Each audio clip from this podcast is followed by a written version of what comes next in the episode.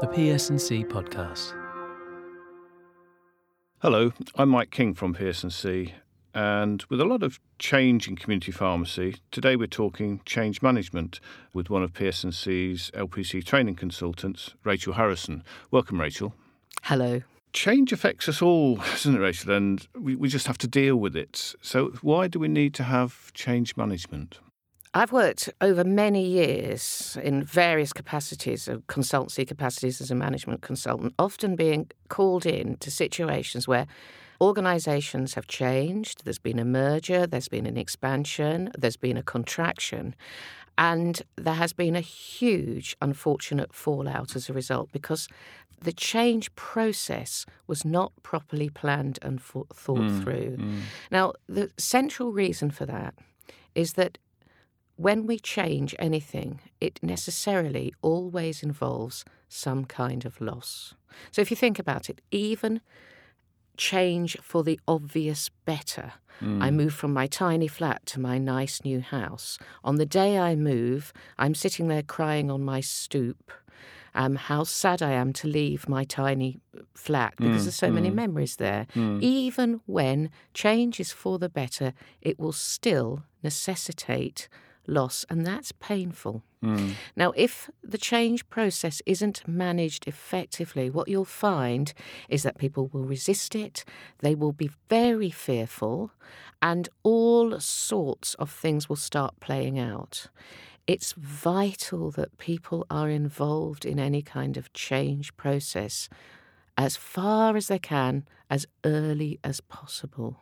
Mm. Because again, think about for yourself when do we embrace, or more likely to embrace change, when we feel we've had a say in how the change is managed and what the point and purpose of the change is? Mm, mm, mm. I mean, you, you touched on there as to, to why people don't like change. Perhaps you could elaborate on that. But also, I would imagine people put up various resistance techniques to fight against change. Have you come across that sort of behaviour? I've come across all sorts of behaviour when it comes to resisting change, and I, have thought of five people to talk about to you. So we've got the abominable no people, as I call them, and those are people who actually, you know, will resist change whatever it is.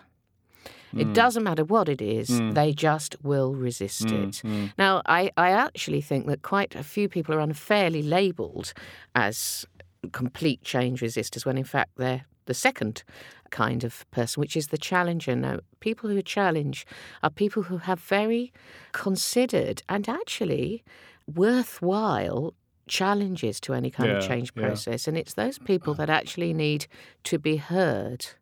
I think, in fact, we clamp down those challenges. An, an organisation clamps down on those challenges to their detriment. Mm. I don't mean for the challengers, I mean for the organisation. Mm. Mm. So we've got people who will resist no matter what. I actually don't think they're so threatening to any mm. kind of change process. Why? Because everybody knows mm. that those people resist no matter what. I think we have people who unconsciously resist. I would call them zombies. And now they're people who, you know, aren't even aware they're resisting. Yeah, they just simply yeah. carry on doing the same thing. Mm. and do not change. and they don't even know. As if nothing's happened. Yeah. yeah. I think then you've got your very overt um, resistors and they're your saboteurs. Mm, and mm. I think there are people who will try and bring any change process down mm. sometimes. And mm. again, those kinds of people will be a lot fewer if the change process has been managed effectively. Mm. And then you have, and I think it's inevitable in this world, change cynics. Mm. and those mm. are people who, frankly, have seen it all mm. before. Mm. Mm. They've been there, they've got the t shirt, and really they're quite cynical when it comes to any kind of change process who can blame them? And I think mm. there's quite a lot of work that needs to be done with people in a change process to manage some of that cynicism mm. and to invite people to be open minded. Mm. Yeah, I mean, I guess from the sort of different angles that you took there, I guess the most difficult one is the sort of covert person who is putting barriers in the way and, and causing problems when you, they're not above the surface in the way that same others are. Well, I think that they are very. It's very challenging because if that's mm. if they're covert, then you don't necessarily Yeah. know that that's happening. Yeah. I sometimes think that overt challenges present as many problems for an organisation suffering from what I would call management myopia, by which mm. I mean they don't want to see what they don't want to see, so they mm. don't hear and do not welcome challenges. Yeah. I think that is really problematic.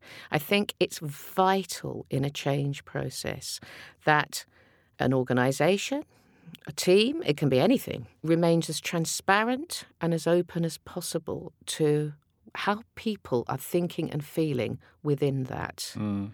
There will be conflicting, there will be difficult feelings because human beings go to work. Mm. And when we are subject to change, it can threaten us at our most basic mm. level, in mm. fact. And I do think that we sometimes overdo this belief that everybody should be championing change all the time. It's simply part of human nature to be wary about change. Yeah. Yeah. We have fears. We fear failure. It's a risk. It might not work. There's all sorts mm. of things there. Yeah, I mean, I guess in, in LPC environments, there could be internal changes within the committee, restructures, mergers, different ways of working, which can be a big challenge in change. Going outside of the LPC, there could be changes in the contractual framework for community pharmacists, which LPCs will need to help them through that change. So there's lots of, of areas that LPCs will need to help with change management. So, could you give us some, some idea of the sort of basic principles of change management? And once you've applied those principles, how do you know if it's been a success or not?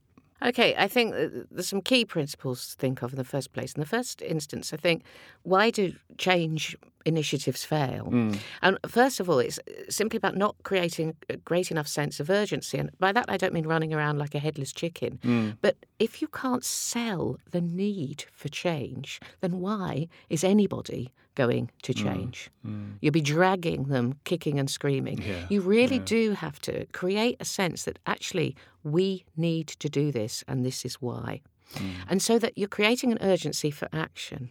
Secondly, you do have to find your allies, take the time to build on people who are going to support and work with you hmm. in any kind of change hmm. process. It, it doesn't work, hmm. the lone warrior doesn't work effectively. It's so important that they make friends and influence people. So it's about establishing a powerful coalition.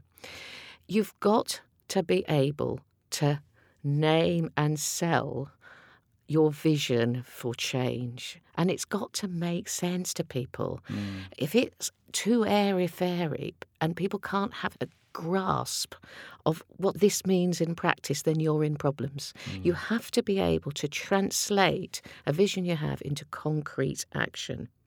I think the biggest area for failure, if you like, in change initiatives is under communication. Mm. If I could give one golden guideline, it would be keep on communicating even when there is nothing new to say. Mm.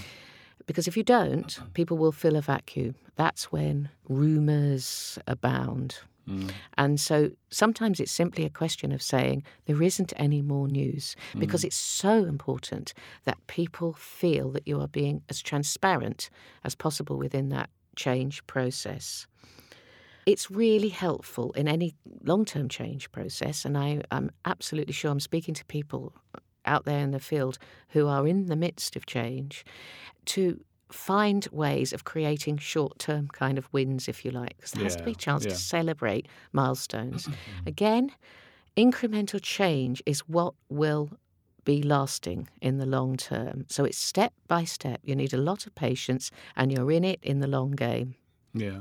And so, you know, the chance to step back, consolidate, and celebrate any kind of milestone within that journey is really important. Okay, that's that's great, Rachel. So, I mean, I think in terms of top tips, you've you've identified probably the, the main one there, which is communication, keeping people informed of what's going on. Is there any other tips that you could offer to, to LPCs who are either involved in internal change or, or external change? The other biggest tip is I think we, as human beings, tend to think transformationally. We must go from naught to 60 immediately. And uh, you know, again, we must somehow effect this by magic. I think we have to recognize that lasting, sustainable change takes time. We have to establish change incrementally, and we have to be prepared to recognize which parts of our change initiatives we feel very keenly about and never give up when it comes to affecting the behaviours that we want because the reality is it takes so long to make change stick. Mm. You only have to think about changes you make in your own lives. Even when we know those changes are absolutely beneficial to us, healthy eating, exercise, boy, it can take a long time for those changes to become habits. And I think we have to be patient with, with ourselves, with our committees, with our organisations, when it comes to effecting those changes, and also have to recognise that sustainable change happens slowly and yeah. it happens with a lot of energy and initiative from people who believe that this change process is worth doing. Thanks, Rachel. That's excellent. Uh, so you've taken us through a lot of the areas of change management. So thanks, uh, thanks for that. Anyone who's interested in the training courses that we run for LPCs, or need any further information about what's happening in community pharmacy, NHS community pharmacy, then check out the PSNC's website www.psnc.org.uk.